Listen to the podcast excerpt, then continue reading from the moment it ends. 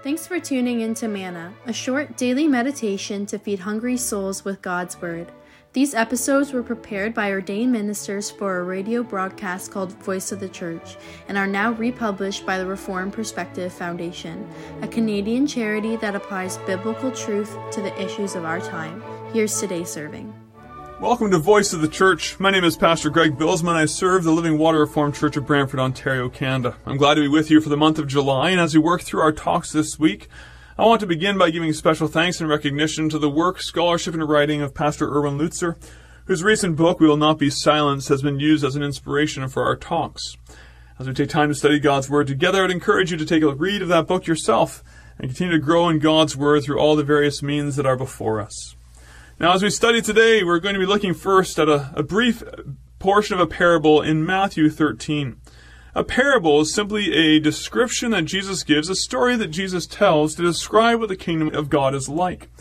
And in Matthew 13 is one of the most famous parables, the parable of what is called the sower. In this parable, Jesus speaks of a man who is sowing seed. Now, today's farmers will take their tractors and their long planters and they'll go through the field and plant 30 or 40 feet of rows of seed at the same time. But in olden days, the farmers would simply reach into a bag of seed and scatter it by hand across the field.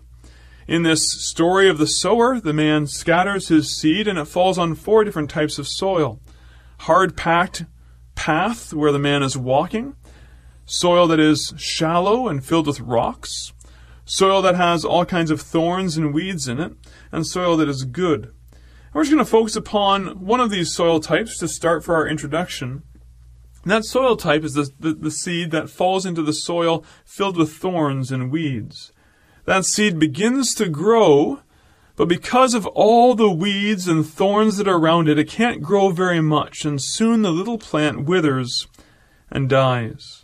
When Jesus explains what the parable means, he says this in Matthew 13:22, "He who received the seed among the thorns is he who hears the word, and the cares of this world and the deceitfulness of riches choke the word, and it becomes unfruitful." The cares of this world and the deceitfulness of riches choke the word, and it becomes unfruitful. One of the great challenges we have in times when there is great upheaval times when the news is filled with new headlines all the time, is that the cares of the world or the deceitfulness of riches can choke out the Word of God and cause us to lose our faith, cause us to lose our trust and confidence in God and His truth. And today, as we continue our study of understanding what it means to stand in today's world, we want to see not only that it means that we know what it is to seek the Lord in prayer and worship, to depend upon Him, not only that this dependence is played out through obedience to His Word and holding fast the whole of Scripture, knowing that all of Scripture is given by inspiration of God. We also want to see how, as we do this, we need to maintain that spiritual fervency that comes from a heart that loves the Lord, that loves Jesus. And to study that, we're going to be reading a letter Jesus himself wrote to the church of Ephesus in Revelation chapter 2.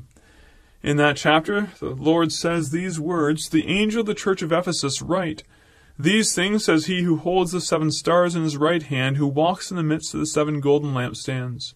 I know your works, your labor, your patience, and you cannot bear those who are evil.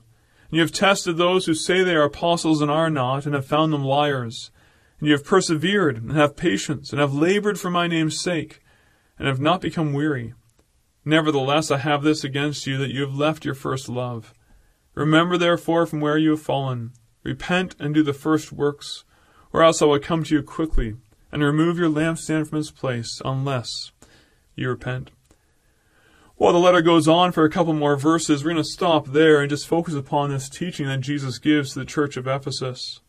As he writes to this church, beloved in the Lord, I want you to notice how much he loves the church how kindly he speaks of her. He begins with praises for her, and the praises he gives to her are a little bit of the challenge we'll have before us today. For the praises he gives to this church show that this church is, at least in some ways, a faithful church, a strong church. I know your works, he says in verse 2, your labor, your patience, and that you cannot bear those who are evil. What a beautiful thing! To see a church that is persevering in today's day, to see them working hard for the Lord, to see them being patient as they go through various trials and not giving up. This is the kind of thing we'd want for every church, isn't it? They cannot bear those who are evil. In Acts 20, Paul called the Ephesian elders to be on guard, because after his departure, savage wolves would come in, not sparing the flock. The church of Ephesus was on guard. They were able to discern between true and false teaching. They held to the word of God. And therefore they pushed off, as we read in verse 2, those who said they were apostles and were not. They tested them and found them to be liars. This church holds to theological and biblical truth. This church works hard, and perhaps the most remarkable words come in verse 3 when Jesus says, And you have persevered and have patience and have labored for my name's sake. For my name's sake, all this they have done for the cause of Christ. They have done for Jesus. This sounds like an amazing church. And as we think about what it means to stand for the Lord and live for the glory of God in today's world, to see the enemies that are around us and not lose hope, surely these things would all be important to persevere, to keep trusting in the Lord, to, to find ourselves discerning and holding to the Word of God so we push out false teachers, we don't let them have dominion over us, and we do everything for the cause of Christ. Surely that would capture everything we need. But it doesn't. It doesn't. To the contrary, Jesus goes on in verse 4 and says, Nevertheless, I have this against you, that you have left your first love. Remember the words Jesus spoke concerning the seed sown among the thorns? He said, He who received the seed among the thorns is he who hears the word, and the cares of this world and the deceitfulness of riches choke the word, and it becomes unfruitful. Do you know that one of the great dangers of living in a time of increased struggle and opposition and hardship is that even for well meaning Christians, who are striving to do everything for the glory of God, who are working hard, who are discerning, trying to hold fast the whole counsel of God and His Word, that even these well meaning believers can still miss the heart. They can lose their first love. Paul the Apostle knew what this was like. In 1 Corinthians 13, one of the greatest chapters on love in the Bible, he said these words, Though I speak with the tongues of men and of angels, but have not love, I become sounding brass or a clanging cymbal. And though I bestow all my goods to feed the poor, and though I give my body to be burned, but have not love, it profits me nothing. Think of this in terms of a, a marriage relationship today. Imagine a marriage relationship where the husband takes care of the wife in remarkable ways.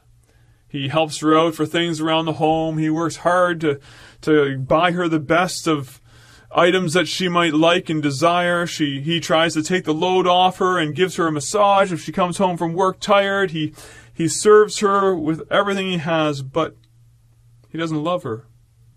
He actually never expresses that love, never speaks of it, never just praises her just because of who she is. Would the wife be happy?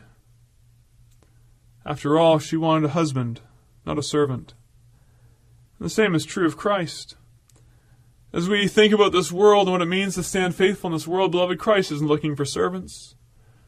In fact, he calls himself the bridegroom and he calls the church his bride.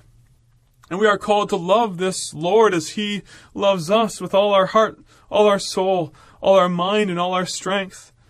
The truth is that loss of love for Christ is one of the signs of great decay in the church, and it's so great a sin that it outweighs everything else that has brought commendation to the church of Ephesus. The loss of love for Christ means that all our diligence theologically, all our, our perseverance in, in good works, it's all laid bare because if we've never loved the Lord, if our, it's not being done out of love for Jesus Christ, then we've simply missed the gospel. As Jesus said about the woman who came in and, and wiped his feet with her hair and her tears and anointed his feet with her oil. When Simon the Pharisee said in his heart, if this man were a prophet, Luke 7, he would know what sort of woman this is and who it is who's touching him. And Jesus gives the parable. Two men both had debts. One owed 50, one owed 500. Both were forgiven. Which of the men would love more? And Simon the Pharisee says, I guess the one who has been forgiven more. And Jesus says, You are right.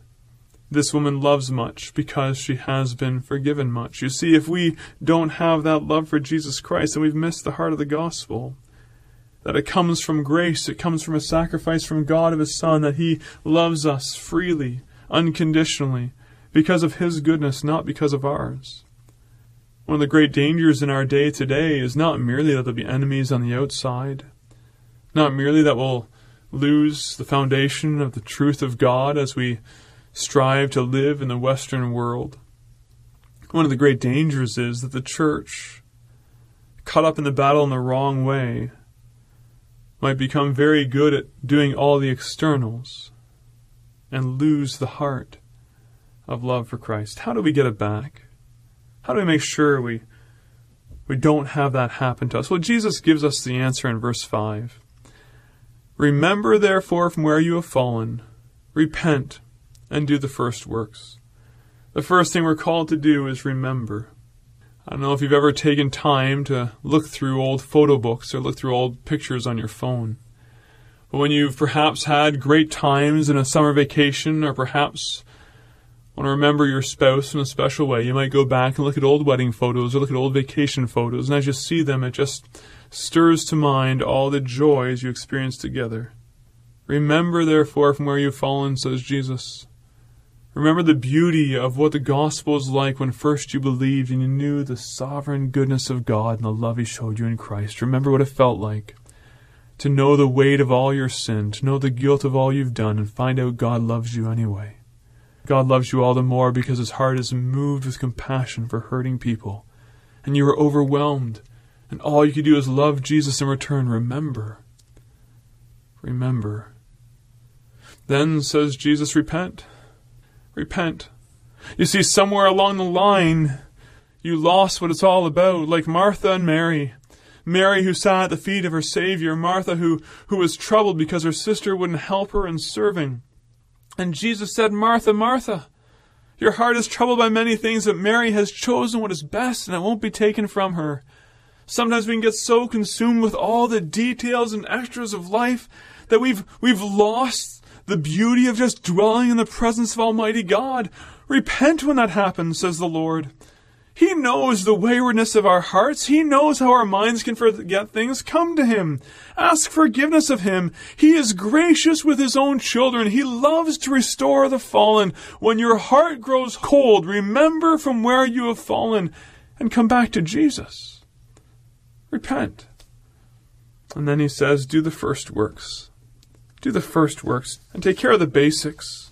Delighting in the things of the Lord, serving in, in ways, being moved with compassion, as Jesus himself was, as the heart of Jesus is in us by his Spirit, to begin to serve in those basic ways where we love the Word of God, we love to help the hurting, we love to worship the Lord in church. Go back to the basics. Be restored in doing those glorious gifts of thanksgiving to God for all he's done for you in Christ and watch as the love is rekindled before a holy God. You see, beloved in the Lord, as we come before Him and try to serve God in today's world, one of the dangers is that we get our service confused with our worship. We get so focused on what we must do that we forget the heart out of which, which it must come.